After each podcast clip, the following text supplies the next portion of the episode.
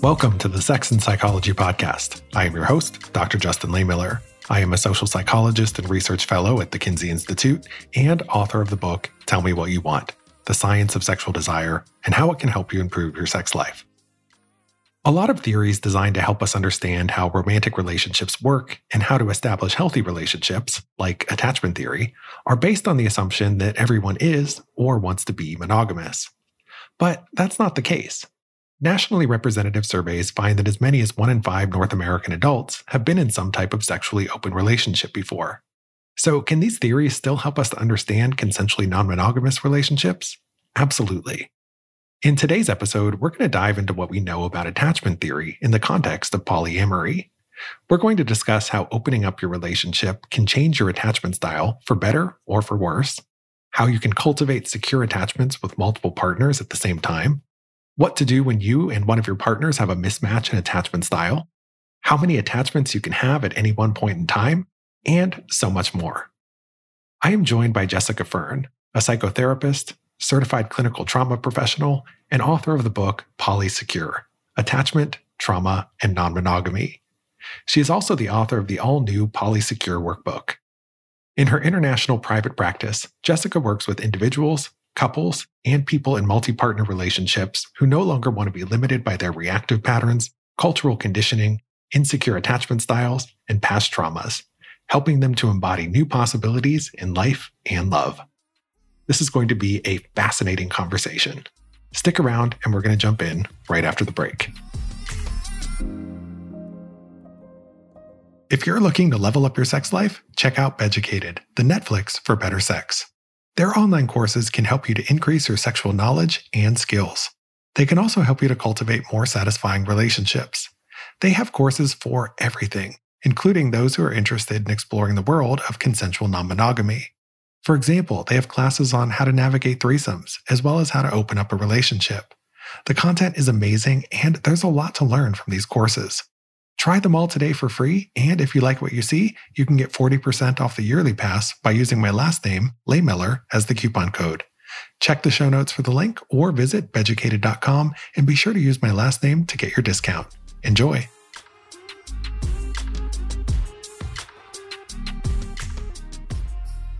If you love the science of sex as much as I do, consider becoming a friend of the Kinsey Institute at Indiana University.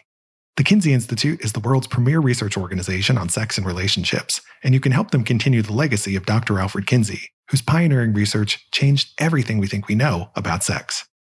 Visit kinseyinstitute.org to make an impact. Your donations can help support ongoing research projects on critical topics. You can also show your support by following Kinsey Institute on Facebook, Twitter, and Instagram. Thank you for supporting Sex Science. Attachment theory is one of the most popular frameworks for studying romantic relationships, but it's incredibly mononormative, meaning it's based on this presumption of monogamy, and that monogamy is the only path to creating a secure attachment style. So it sort of implies that if you're into non monogamy, that you must be insecurely attached in some way. So, Jessica, what's the truth there? Do you need to be in a monogamous relationship in order to develop secure attachments? Not at all. just as you don't need just one parent to develop secure attachment to your parents.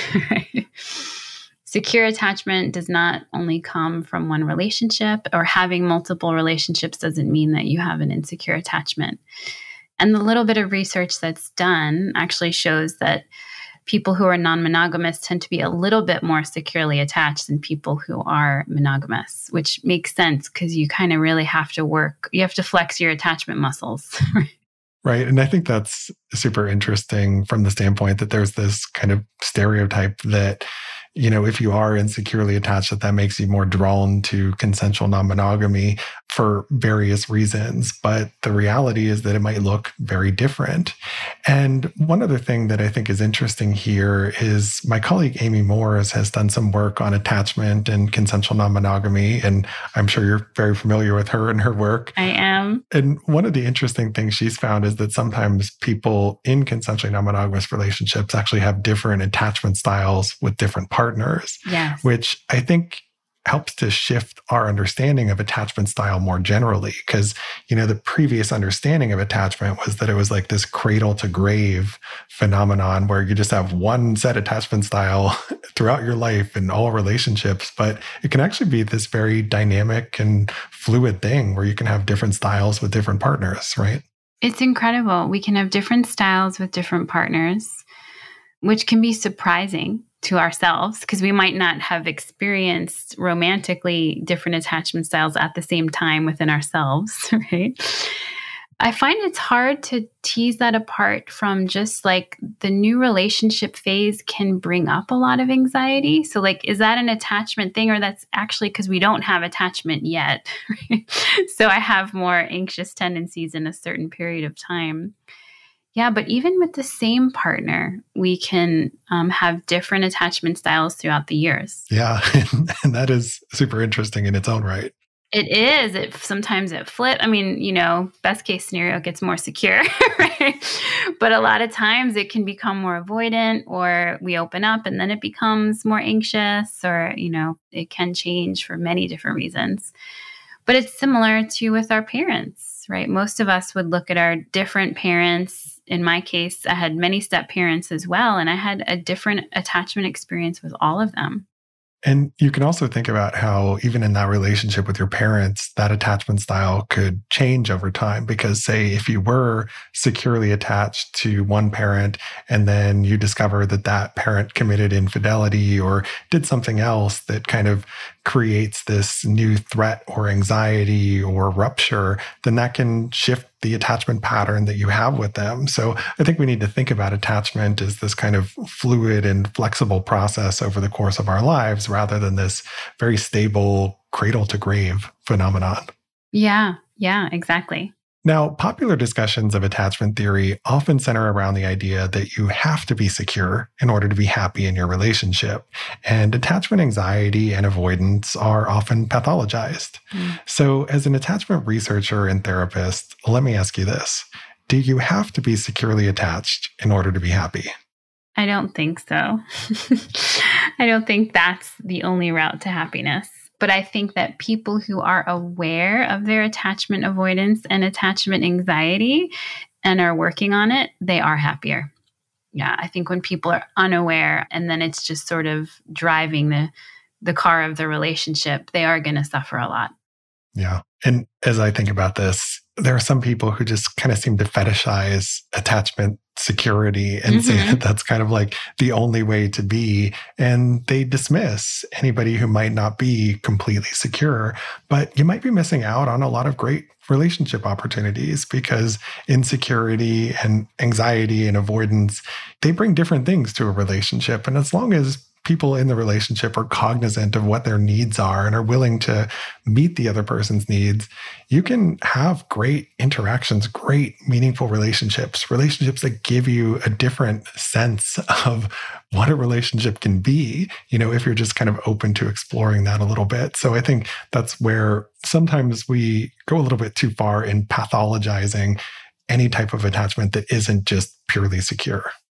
Exactly. Like even for myself in my relationships, I've learned like, oh, I do well when I live with a partner that has secure and more avoidant tendencies because then they, they let me have a lot of freedom, so to speak. like, like I can have freedom in the space, right? Whereas when I have a partner I don't live with and they have secure and more anxious tendencies, like I get a lot of attention, but it's manageable and I really like it. You know, it's a certain kind of attention that's different and attunement, even like, because as I say in my book, you know, each of these styles, we don't have to just see them as dysfunction. They really have some core positive values and capacities with them. And when someone is in those things, it, it's great. Yeah. And as I said on a previous episode where I talked about attachment style, you know, there are different ways to view each attachment style. And, you know, you can look at something like attachment anxiety as being clingy, or you can look at it as being very in touch with your emotions. And you can look at something like avoidance as being totally detached or just not available or accessible, but you can also look at it as being independent. You know, there are sort of these different frameworks for analyzing attachment styles.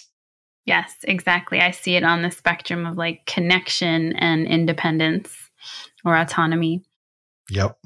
So let's talk about how being polyamorous can change your attachment style. And we kind of hinted about this a little bit earlier. Yes. But I'm guessing it's possible for people to go off in all directions. So, for example, it's easy to see how it might make some people more secure if, say, you open up and you see that your partner is sticking around and knowing that they have other options, but they keep coming back to you might boost that sense of security. But by the same token, opening up might reveal some anxiety that you didn't know was there and you start getting jealous and that pushes you in the direction of more insecurity. So, can you tell us a little bit more about some of the ways that you've seen attachment patterns shift in your work with clients who are pursuing this path of polyamory or consensual non monogamy? Yeah, and you're absolutely right. I've seen it go all over the place. but often, you know, people who have been opening up from monogamy, they realize, oh, this whole monogamous structure was really buffering my insecure attachment, whether it was avoidant, disorganized, or anxious. And so when monogamy is not at play, they have to either face an insecure attachment history that they might not have been super connected to or having worked through.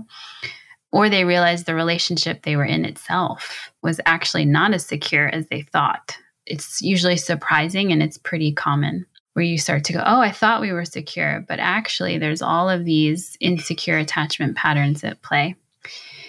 And then non monogamy itself can create sort of new attachment ruptures as we have partners that come and go, as we have, because the frequency usually of your relationships goes up. So some things get better, and then you also can have a lot more heartache and hardship. Or in my case, it was very interesting. My attachment challenges that were related to my stepmother never showed up in monogamy. Who was going to trigger it? But now my metamors in non monogamy were like triggering the hell out of my insecure, disorganized attachment challenges that I like that history with my stepmother. So it was just like, oh, wow. Okay. New triggers. Thanks. but the other thing too is that as new people come into our partner's lives, let's say our partner might unintentionally be less available and we've become accustomed to a certain frequency of attention and availability and access to them. And they're dating someone else and they're just not as available as they were before. And that can start to create this anxious attachment with that person. Our nervous system starts to scream in attachment protest like, Where are you? Where are you going? Yeah. And I think this reminds me of something you talk about in your book, which is where people's journey is not necessarily linear and it's often circuitous and different people might be on sort of different journeys you know within the same relationship. So for example when a couple say opens up their relationship and one partner finds that they have a lot of potential dating and sexual opportunities and the other partner finds themselves very limited, you know, they might start to feel like that situation is unfair. You can have the attachment anxiety start to emerge in that case because it doesn't seem equitable in that particular case. So, you know, there's all kinds of new contextual features that get thrown at you that you have to find some way to navigate through. Exactly. And one of the the last kind of hardest one to navigate through is we can start to get this um, disorganized attachment with the partner we opened up with. Mm. So especially previously when they were our go-to person, like, oh, I can tell you anything. I do tell you everything. and now I can't. Like there's certain things that aren't appropriate to share in this relationship or the things you're telling me are triggering the shit out of me, which is my work ultimately, right? But we start to associate our partner or their phone, right, with threat. And so the person that we want comfort from is simultaneously the person we're feeling threatened by. And so that's very difficult to sort of have to go through that with somebody. Yeah.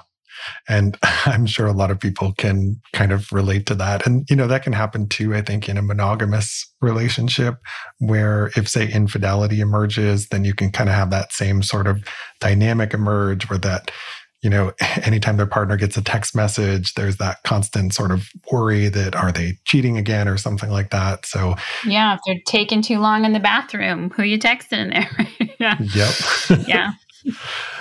So, you describe the concept of being polysecure as having secure attachments with yourself and with all of your partners.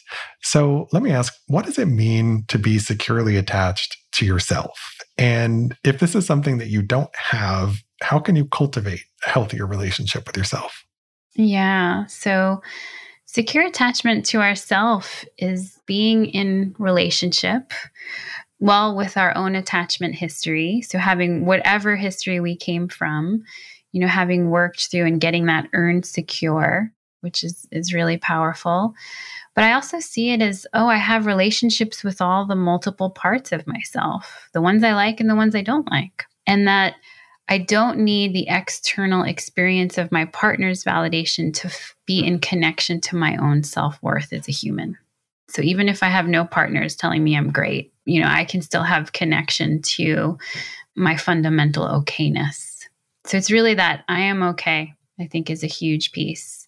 And often that's what keeps people in abusive relationships, right? Or in relationships that aren't working for them, even if they're not abusive, is do you know you'll be okay? You will be okay, even without this person so that's how I conceive of it. In the book, I go through, you know, the HEARTS acronym of here are some steps, right, of, of how we are. H is, you know, being here and present with ourself. E is express delight. That's sort of our inner dialogue, right? Have we worked through our inner critic and shame, basically, right? Do we have enough positive esteem for ourselves? A is attunement. So, how much are we in touch with our feelings and our needs and tuning into those feelings and needs? R is uh, rituals and routines. You know, what are the ways that we stay connected to ourselves, stay healthy, you know, manage work, parenting, relationships, hobbies? Like, what are the habits of sleep and waking and eating and all that stuff? And then T is turning towards ourself after conflict you know, so when we fall short of our own standards in life, you know, how do we relate to ourselves? So instead of that inner critic, can we have more of like an inner coach, right, that helps us through instead of just beats us down? I think that's all so important because when we talk about attachment style and attachment patterns, people tend to think about that as your relationships with external people, but that relationship with yourself is so important, so crucial. And we've said it before many times on this show that you have to work on yourself first before you work on your relationships. Because if you don't have that good relationship with yourself, it's really hard to make those external changes that you need to make because there's still going to be this unmet need that you have. Exactly. And but I would say both yeah.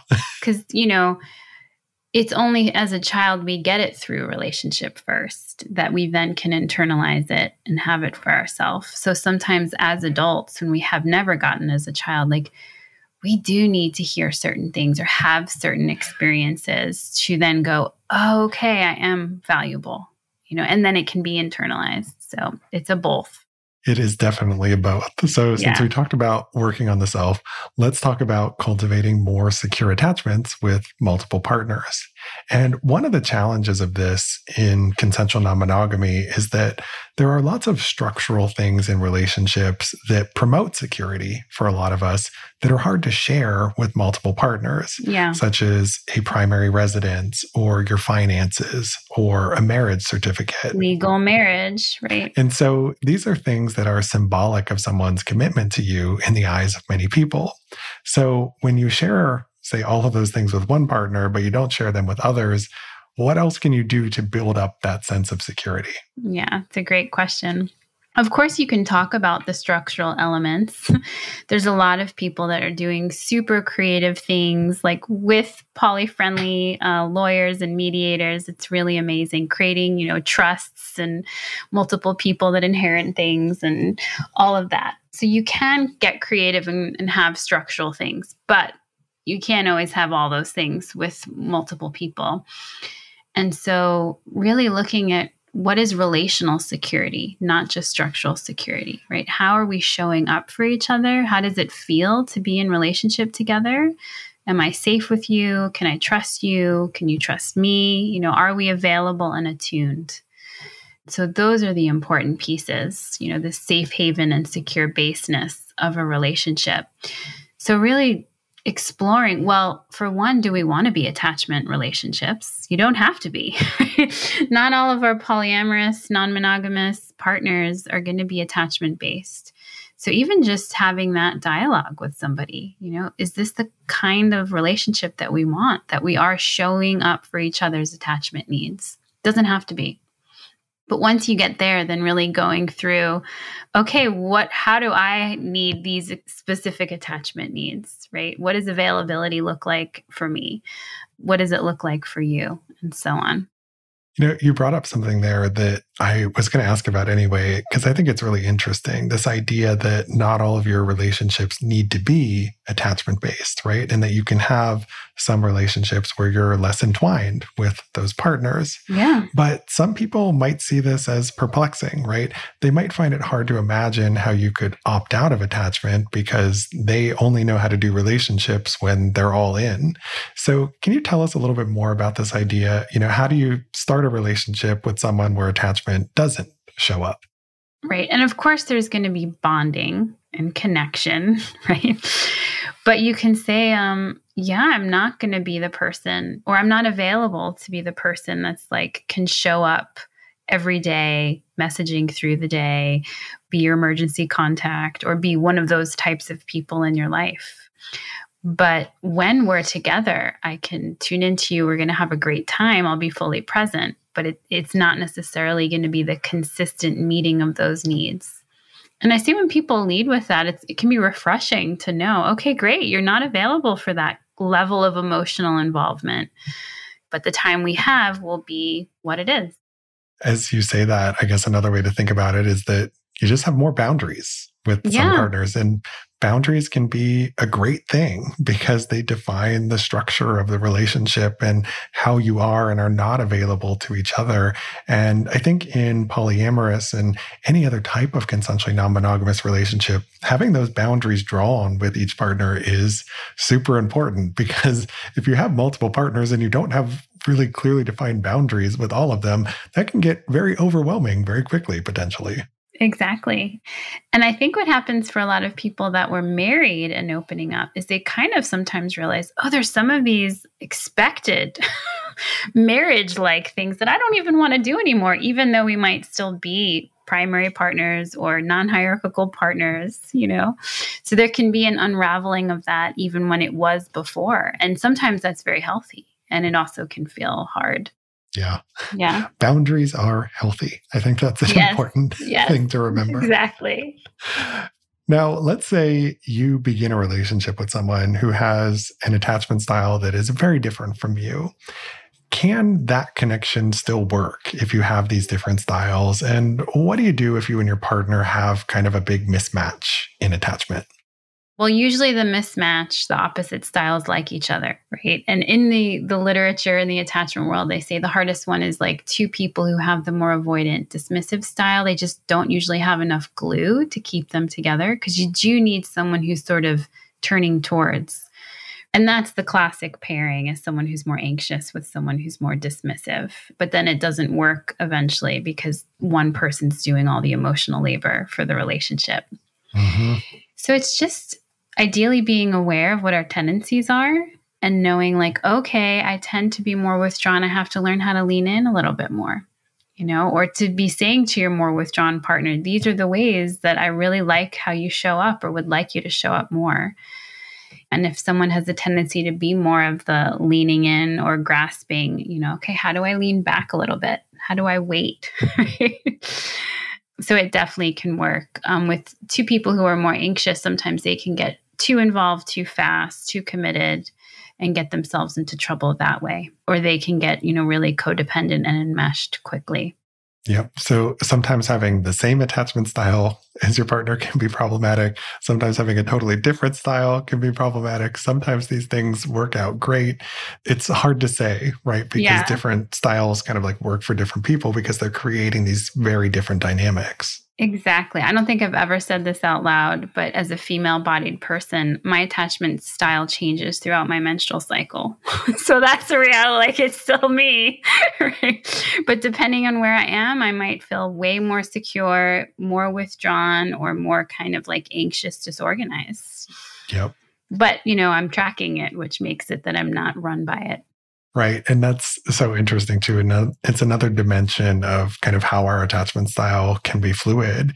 And I have to imagine too that when you layer in polyamory with, say, pansexuality or bisexuality, you might also have different patterns when maybe you're with partners of certain genders because people might have different patterns of relating based on, you know, different kinds of people that they're attracted to.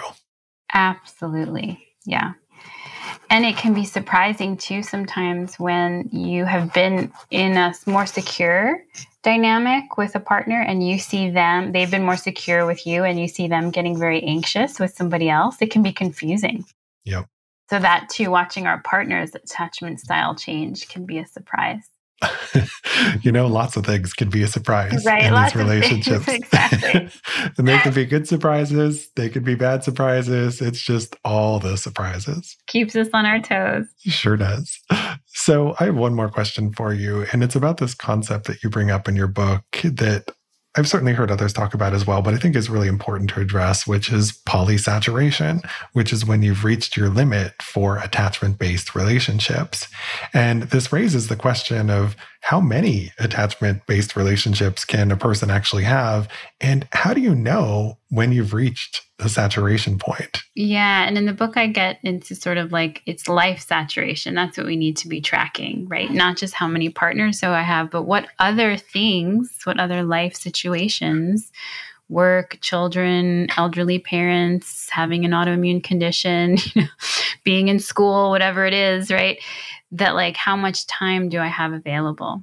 And there's no one number, but I think I want people to just be tracking that for themselves, right? Is is at what point are you no longer available to the partners that you have or yourself or your life responsibilities? Yeah, and I think it's hard because then when people start to look at it that way, they go, "Oh yeah, I can't have as many partners as I'd like, right? Or as maybe I have." Yeah. And, you know, that's the thing with our boundaries, with our limits, is that sometimes we don't know what the limits are until we've already exceeded them. Yeah. Because we're not always in tune with what our capacity is for various things. Yeah. And there are some people who will start on this journey of consensual non monogamy, and it's just adding a lot of partners very quickly without taking the time to see how they all develop and how they all interwork with one another. And that's where you can start to run into trouble. You know, it's often better, I think, to go slow rather than kind of bring in a whole bunch of all at once. Exactly. Yeah. But, and the signs, I'd say, you know, you start feeling overwhelmed regularly. Not just when there's a difficult conversation or a fight with a partner, but like you're on a regular basis, you're feeling overwhelmed with managing the logistics of your polyamorousness. Right? Or starting to feel resentful, starting to even feel yourself like get avoidant because it's just too much, or having more anxiety because it feels like it's too much. Sometimes it's not until people are open or non monogamous that they realize they have to have themselves as a partner. And they realize, oh, I need a date night too that's just quiet for myself or that isn't about making, you know, being with another partner, right? That all of my time is sort of accounted for by other people. So that's an important thing too when you start to like feel that internal pressure. It's so important. You know, when you're counting your number of partners, start with the first one being that relationship that you have with yourself yeah. Because that sometimes gets neglected. And that's true in both monogamous relationships and consensually non monogamous relationships. And if you're not cultivating that relationship with yourself, you can run into a lot of problems. Exactly. Well, thank you so much for this amazing conversation, Jessica. It was a pleasure to have you here. Can you please tell my listeners where they can go to learn more about you and your work?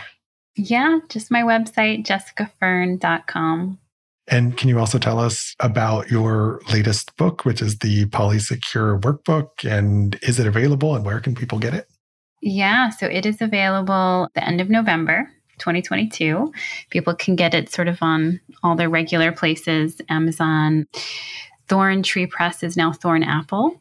So there's been a new branding and transition of my publisher. So it's under Thorn Apple Press. And then in 2023, there will be my next book is uh, Polywise, and it'll cover some of the things we talked about today. And can you also tell us just a little bit about how the workbook is different from the book Polysecure? So, what is it going to offer to the reader? It's going to offer you like tons of questions and prompts and exercises. So it goes along, it's sort of a companion with the book. Um, but I think some people, you know, we do summaries of the concepts. So some people could just jump in even if they didn't read the book but yeah, just a lot more exercises for yourself to develop that secure attachment. You go through your own attachment history with all your different attachment figures, and then looking at your non monogamous experiences, and then non monogamous relationships and what they need, and then that secure attachment with self piece as well. So, yeah, and lots about boundaries. lots about boundaries. Lots of boundaries. And I love that it's a book that really gives you that chance to kind of explore this relationship you have with yourself and the relationships that you have with other people because it gives you those prompts to really think and dive down into how does this apply in my own life and it's got me thinking about how i need to do a, a workbook for tell me what you want at some point where people can do the same thing with their sexual fantasies oh you do yes I will buy that workbook. I will. I will give it to all my clients too. well, it's coming at some point. So thank you again so much for your time. I really appreciate having you here. Yeah, thank you, Justin. Also, thank you to my listeners. To keep up with new episodes of this podcast, visit my website, Sex and Psychology, at sexandpsychology.com, or subscribe on your favorite platform, where I hope you'll take a moment to rate and review the show. You can also follow me on social media for daily sex research updates. I'm on Twitter at Justin Lehmiller and Instagram at Justin J. Lehmiller. Also, be sure to check out my book, Tell Me What You Want, and eventually the workbook will be coming. Thanks again for listening. Until next time.